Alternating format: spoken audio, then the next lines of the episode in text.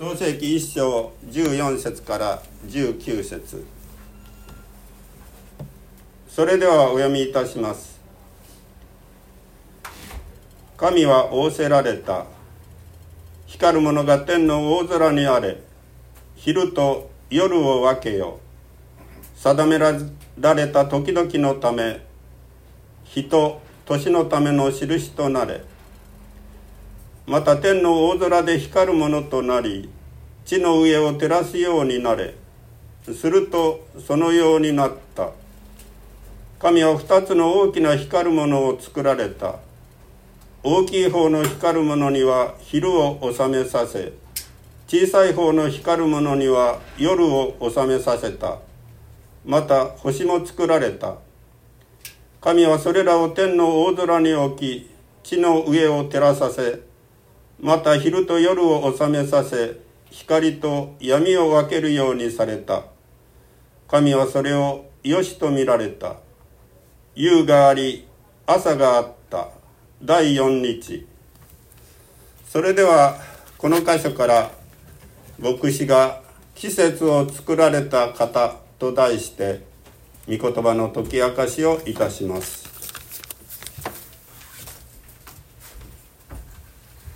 もうちょっとここに角度もうちょっとつけですかモニター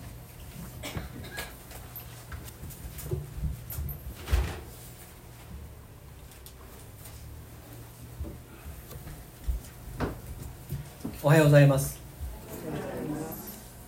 創世記にある神様の天地創造の出来事を毎週今味わっているところです。まあ、先日あのダメ牧師の会っていう会があったんですね。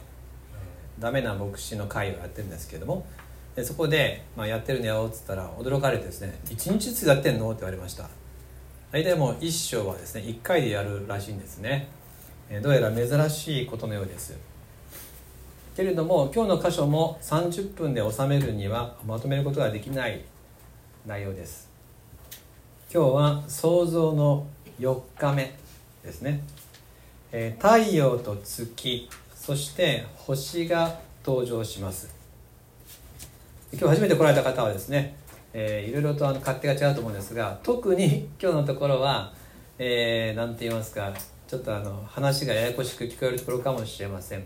実は私にとって今日の箇所は長い間疑問を感じているところだったんですね。創造の4日目。でここはあのどなたかと聖書の学びをする時にここは謎なんです。でもいつか神様が分からせてくださいもしない。あの宗教改革をしたマルチン・ルターも分厚い創世記の仲介書を書いてるんですがそこでも4日目に関してはたくさんのことを書いた後聖書に戻ろうっていうんですね。もうやめようここまでで。聖書本部に戻ろうと。たくさんの科学的なことを語った後さあ戻ろうって結論を出さずに終わってるんです。大正解なんですそれで。ルターの当時はまだですね、えー、天動説だったんですよ。ですからいくらその天動説のことで、えー、科学的こと言っても答えは出るはずないんですね。まだ地動説が発見される前でした。ルターは何か辻褄合わない。わからない。分かろうとせずにまた後にしようと。おかげでルターの仲介書は今でも読まれるんですが当時の仲介書は今は読まれないんですね、えー、科学的なこの価値観が変わってしまいましたから。なぜ何が疑問かと言いますとですね1日目に光をあれって光ができたんですよ。でも4日目に太陽が作られているわけです。となると3日目の植物を照らした光は何だったのかですね。ということになります。創世記一章14節神は仰せられた。光るものが天の大空にあれ。昼と夜を分けよう。定められた時々のため。日と年のための印となれ。また天の大空で光るものとなり地の上を照らすようになれ。するとそのようになった。神は二つの大きな光るものを作られた。大きい方の光るものには昼を収めさせ小さい方の光るものには夜を収めさせた。また星も作られた。神はそれらを天の大空に置き地の上を照らさせまた昼と夜を治めさせ光と闇を分けるようにされた。神はそれを良しと見られた。夕があり朝があった。第4日。ここで太陽と月っていうことが定められているわけです。1日目に光はあれだったのに植物ももうできたのに4日目で太陽と月ってどういうことなんだ？この謎は多分一生解けないんだろうなと思ってました。いつか科学がこのことの答えをくれるくれるかと思ってました。けれども今回皆さんと丁寧に御言葉を味わう中で一つの手がかりを得ることができました。その手がかりっていうのは言葉にすると二巡目の創造ということで言います。二目です二巡目の創造ある人の論文にですね創造の7日間が2つのグループに分けられてたんです。7日目は安息の日ですから前半の3日目と3日と後半の3日がこうちょっとグループ分けされたんですね、えー、そこで改めて思い巡らして気づいたんですが最初の3日間の創造と後半は2巡目のさらなる創造であるってことです。つまり1日目は光でした。で2日目が海と空でした。3日目が地と植物でしたね。その1日目2日目3日目を ABC とすると A'B'C' っていうですねそういう構造になるわけです。つまり1日目に光に対応して4日目にその光が太陽と月っていうふうにさらに具体的に定まっていく。2日目の、えー、海と空に対応して5日目は海の魚と空の鳥なんです。それ3日目の地と植物に対応して地の上に全ての生き物があふれてそして人間が作られていく。きれいに対応してるんですね。ということに気づきました。ですから1日目に光をあれと言われて4日目に太陽がっていうその関係性は重複とか矛盾ではなくて何らかの発展であり仕上げの完成である。より一層神様の恵みが現れる形の二巡目の創造なんだなということが分かってとってもですね、えー、嬉しかったです。これは私にとってはとても大きな発見でした。こんなに大きな発見がどうかもしれませんがこのことでもう何十年悩んだか分かんないので、えー、大きな発見なんです。そうか。ちゃんと123と456が対応してたんだなと。ここから何がそんな嬉しいかと言いますと聖書の他の箇所においても一見すると重複してるように見えたり矛盾しているように思える箇所が他にも何箇所かあります。でもそれは聖書が辻褄が合わないわけじゃなくって私の理解がまだ浅いだけである。ということが多いんだなと。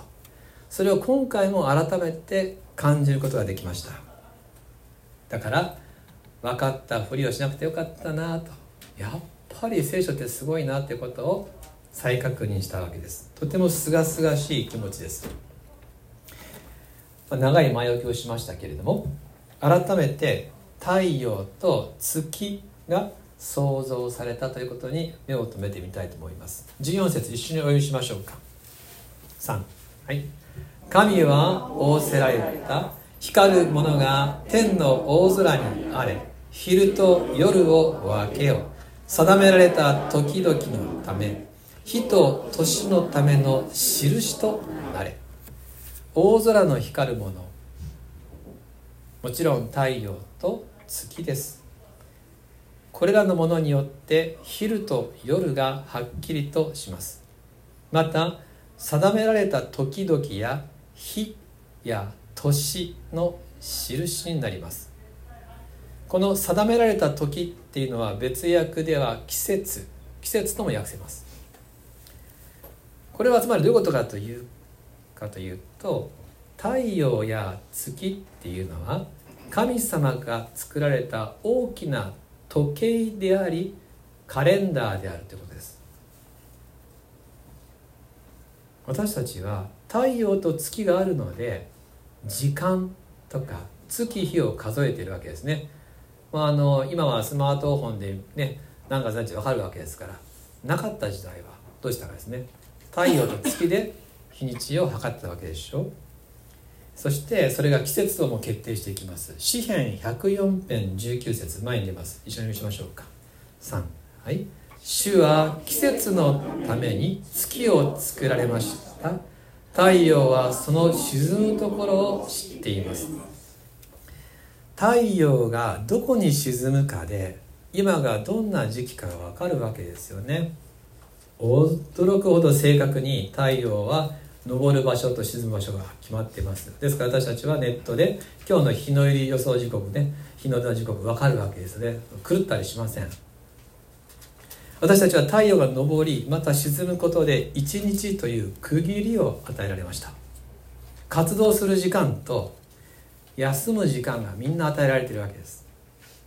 また月の満ち欠けとか太陽が昇る場所昼の時間の長さなどによって1年間というものを正確に把握します。365日冬至があり夏至があって日の入りが早くなり遅くなる中で1年っていうことが正確に分かります。神様は私たちに24時間という区切りを与えたんです。1週間という区切りを与えました。1ヶ月という区切りを与え1年間という区切りを与えられた。私たちは区切りを与えられたわけですね。それは私たちにいつも新しいスタートを与えてくださるためということができるでしょう。今日一日を生きたらもう区切りなんですよ。明日は神様に委ねて寝ればいいんです。明日は明日で新しい神様の恵みがあります。区切っていいんです。くよくよといつまでも引きずらなくていいんです。きちんと神様が一巡させてくださりそして新しい一日。一年が終わったらすがすがしい気持ちで新年を迎えたらいいんです。常に神様に期待して再スタートを切ることができる。これもまた恵みではないでしょうか。月と太陽が正確に私たちに時々の区切りを与えてくれる。愛か。3章21節から24節。これとても素敵なことなんですが21節22節私読みますので23節はご一緒にしましょうか。じゃあ私2120読みますね。私はこれを心に思い返す。それで私は言う。私は待ち望む。主の恵みを。実に私たちは滅び失せなかった。主の憐れみが尽きないからだ。23節ご一緒に3はい。それは朝ごとに新しい。あなたの真実は偉大です。それは朝ごとに新しい。朝ごとに神様が新しい希望を用意してくださいます。私たちは神様が与えてくださる時の流れに生かされており朝ごとに年ごとに新しい恵みと憐れみに期待していいんです。また春夏秋冬という4つの季節の移り変わりが私たちに与えられました。西岡さんが来られたんですよね。ちょっと椅子ありますか？いやそこに椅子ありますよね。椅子一つ出してください。はい。ありがとうございます。はいでお水を一杯用意してください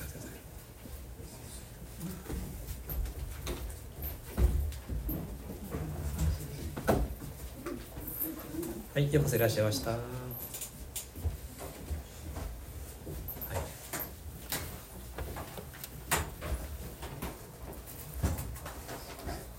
い、あ、もう泉さんがお茶をしてくださってるんで、もう大丈夫ですね。皆さんどうぞお座りくださ。い、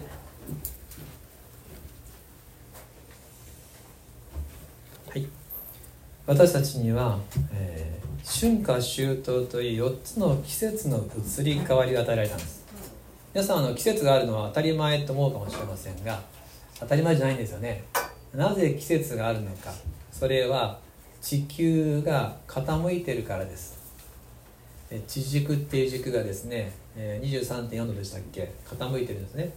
でこの地軸が傾きながら太陽の周りを公転しているので傾いたままこうやってるわけですからあのバーベキューの何でも考えたらいいんですけどもちょっとあの傾いて炙られてるとですねよく熱が当たるところとそうじゃなくありますよね。こうじゃなくてこうですから。そうすると、えー、よく炙られてるところそうじゃないところで北半球と南半球のねずれが生じてですね、えー、まんべんなくですね1年間の中で季節が変わっていくと。いうふうになっております。ですからどこかが砂漠になってどこかが凍るじゃなくて傾いてるおかげでですね、えー、この地球全体に熱が回るようなそういう中で季節が移り変わっていく。この四季があるおかげで私たちは農作物を旬のものっていうかですね季節ごとの食べ物が食べれる。また季節の移り変わりの美しさを豊かに喜ぶことができる。こんな一つずつのことを私たちは当たり前のこととして享受しているわけですが改めて年月がある。日々の区切りや一年の区切りがあることや季節があるという神様の定められた時の仕組み宇宙の大きな時計のシステムがあるということを感謝したいと思います。加えて太陽とか月がもたらす恵みはその明るさです。もうこれについてはどう感謝してか分かんないです。16節から18節お読みします。神は2つの大きな光るものを作られた。大きい方の光るものには昼を収めさせ小さい方の光るものには夜を収めさせた。また星を作られた。神はそれらを天の大空に置き地の上を照らさせまた昼と夜を収めさせ光と闇を分けるようにされた。神はそれをよしと見られた。太陽の明るさ。それ私たちの生活の全てを光で満たしています。今もう窓から当たり前のように光が入ってきますけどあっちからもこっちからも入ってきますよね、えー、自然の光ってすごいんですよね。全てを柔らかく光で満たしています。また熱エネルギーもですね太陽光線と一緒に送られています。熱エネルギーは非常に安定的に送り続けられていて驚くばかりです。太陽ではその水素からヘリウムに変わっていく核融合反応が起こっていて途方もない熱量を宇宙空間に放ち地球に届く太陽エネルギーは1秒あたり42兆キロカロリー。この数字は世界で今1秒ずつ使っている石油とか電気の全部のエネルギー1秒あたり分の2万倍です。地球上で作られ使われているエネルギーの2万倍の太陽からのエネルギーが随時置かれ続けています。ちょうど良い距離に太陽がある。そして人間と全ての生物が今日もそれによって生存しています。夜になっても本当の暗闇にはなりません。月が太陽の間接照明となって私たちを眠りを妨げほどじゃないけれども暗黒から守ってくれます。ちょうどね中秋の名月の時期ですもんね、えー、しかし月の存在っていうのは見た目よりはるかに重要です。夜の間接照明だけではないんですね。月は地球のすぐそばにあります。そして絶妙の質量重量があるのでそれで地球と引っ張り合いながらバランスをとって地球の周りを回転してます。そのため潮の満ち引きが生まれています。海に住む生物の移動や産卵のタイミングがそれによって変わってきます。結果的には海中の豊かな海の中の豊かな生態系を月が支えています。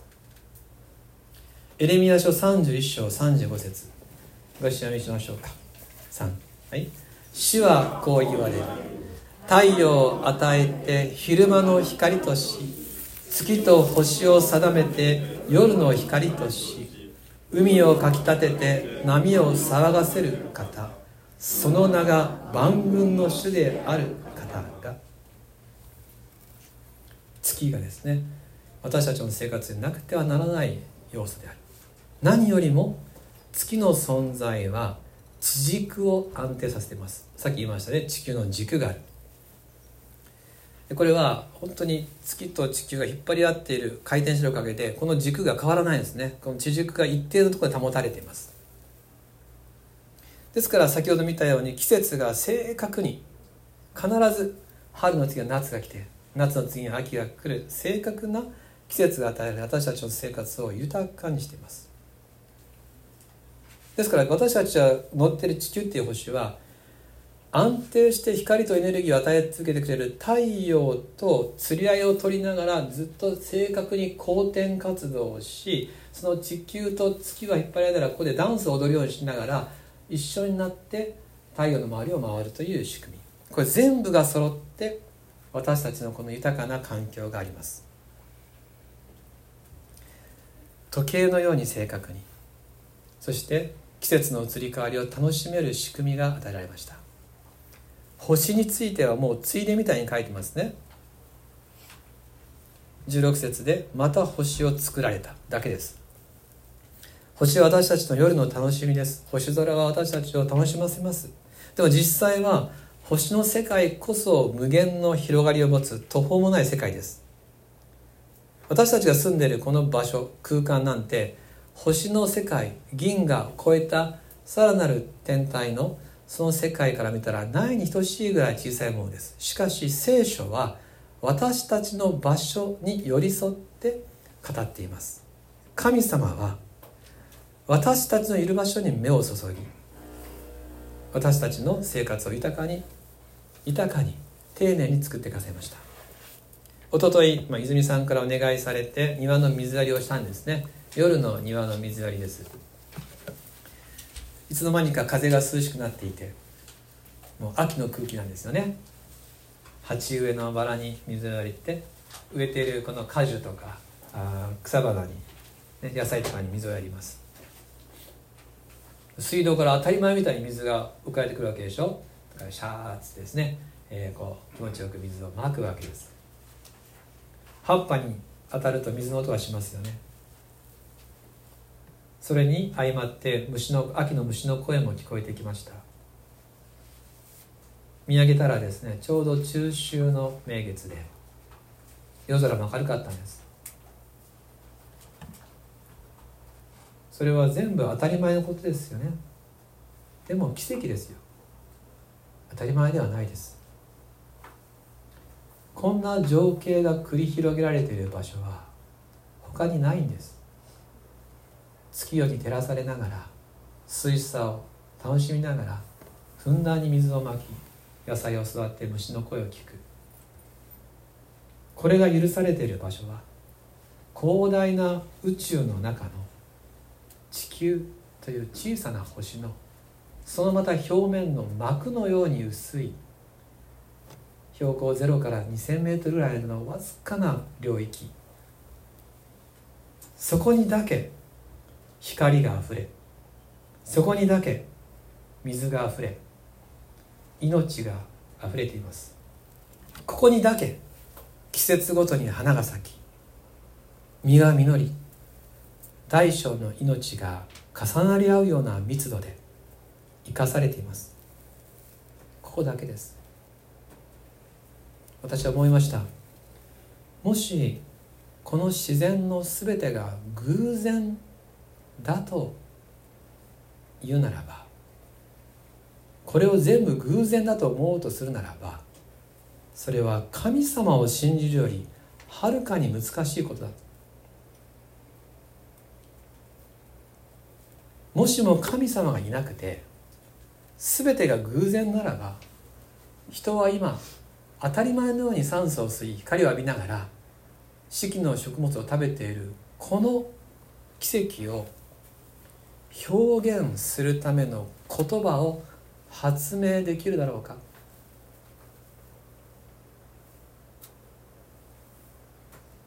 そういうふうに思いながら水まきをしてました。窓の外にあふれる光の豊かさ。この光は神様が作られた光。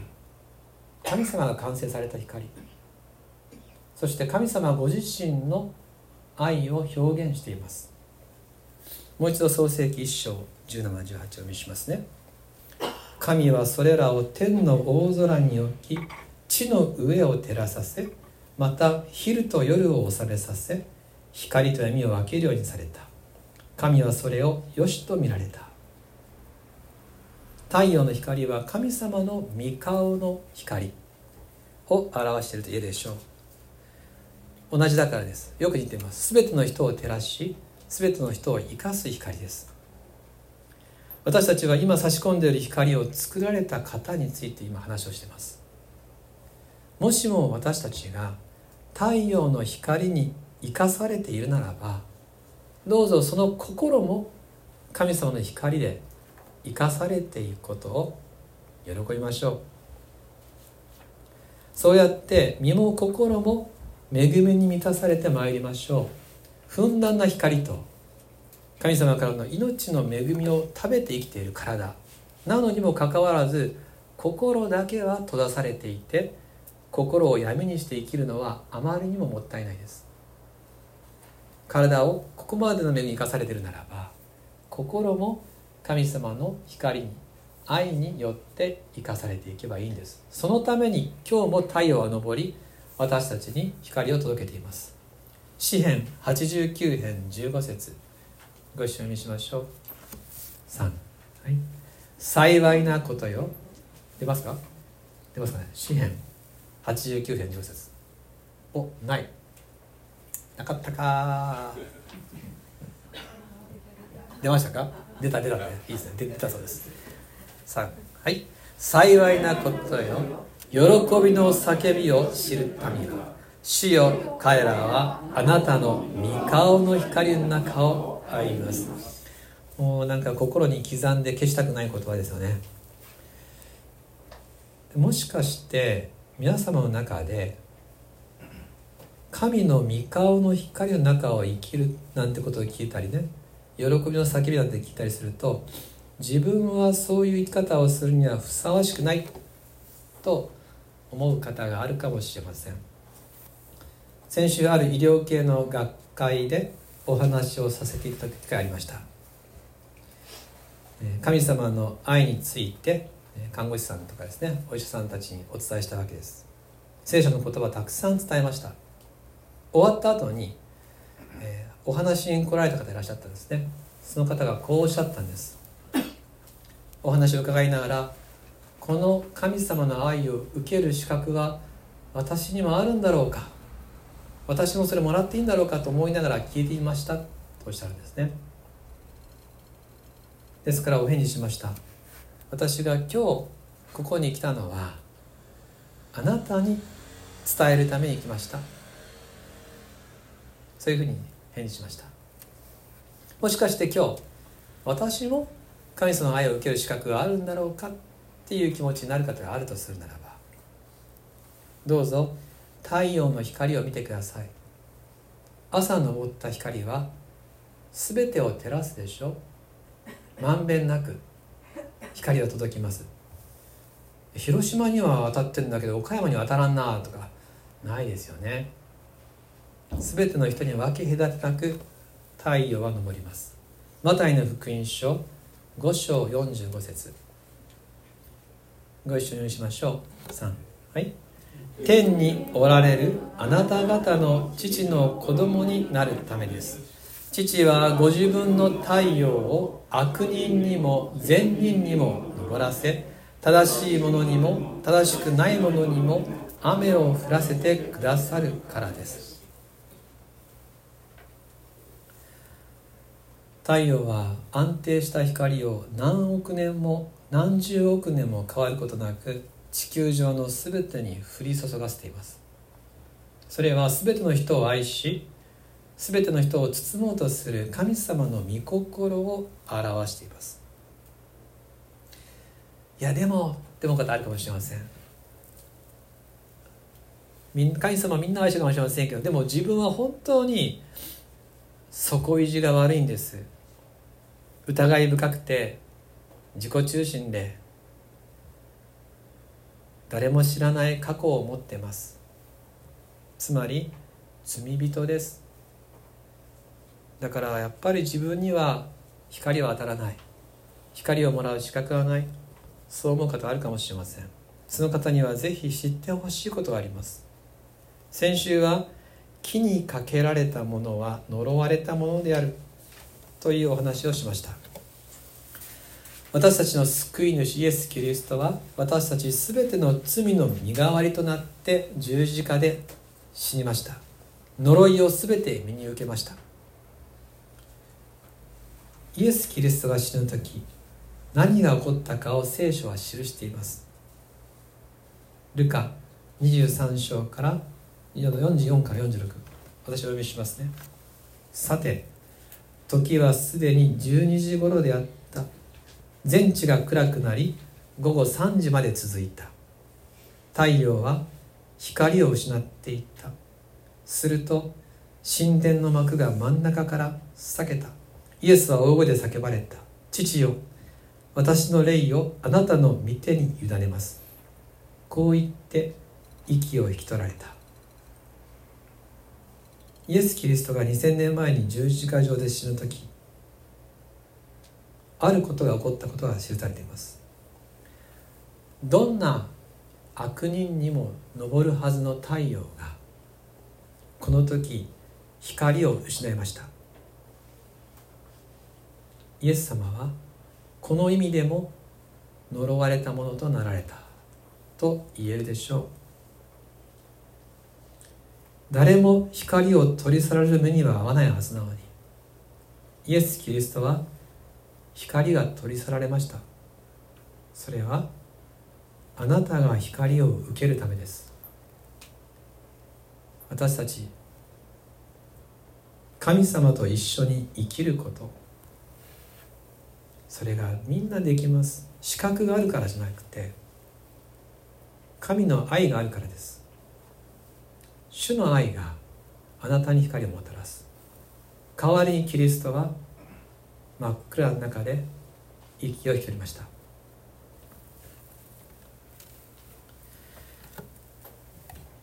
今日は太陽と月と星カレンダー季節ということが定まったということを聖書から味わい後半は太陽について取り上げました。最後に申し上げたいことはこの太陽は天国には必要なくなる。ということです。そう聖書は約束しています。上田安高兄弟が召されました。イエス・キリストを信じたその魂はどこに行くのでしょうか。世が終わった後どんな場所で安高さんは目を覚ますのでしょうか。天国と呼ばれるその世界には太陽がないと黙示録は言います。暗黒だってことでしょうか？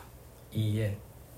神ご自身が光となってくださると記されています。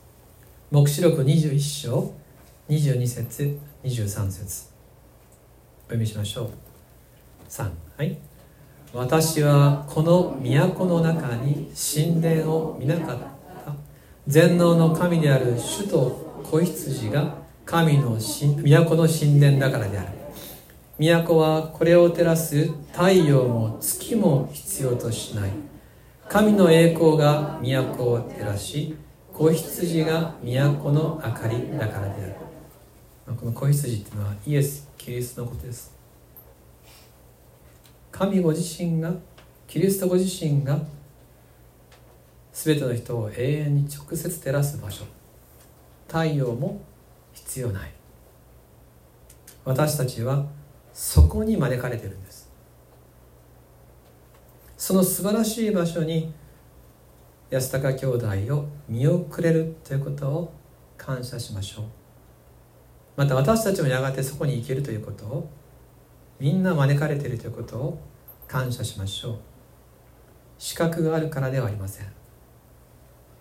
イエス・キリストの愛その愛が全ての人を照らしてくださるからです。